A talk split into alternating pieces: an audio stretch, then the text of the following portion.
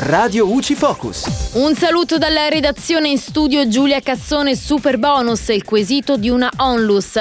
Un ente che si configura come onlus parziale si è rivolto all'Agenzia delle Entrate per chiedere se può o meno fruire del super bonus per gli interventi di adeguamento sismico e di riqualificazione energetica che intende eseguire sugli immobili impiegati nelle attività sociali.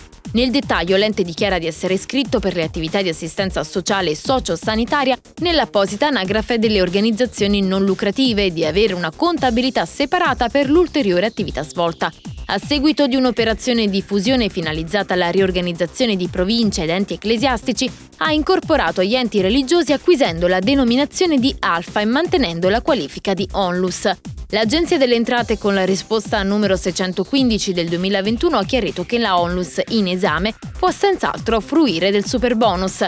La circostanza rilevante che permette l'utilizzo dell'agevolazione è rappresentata dalla contabilizzazione, da cui risulta che le unità immobiliari oggetto di intervento sono utilizzate esclusivamente per la parte afferente al ramo Onlus.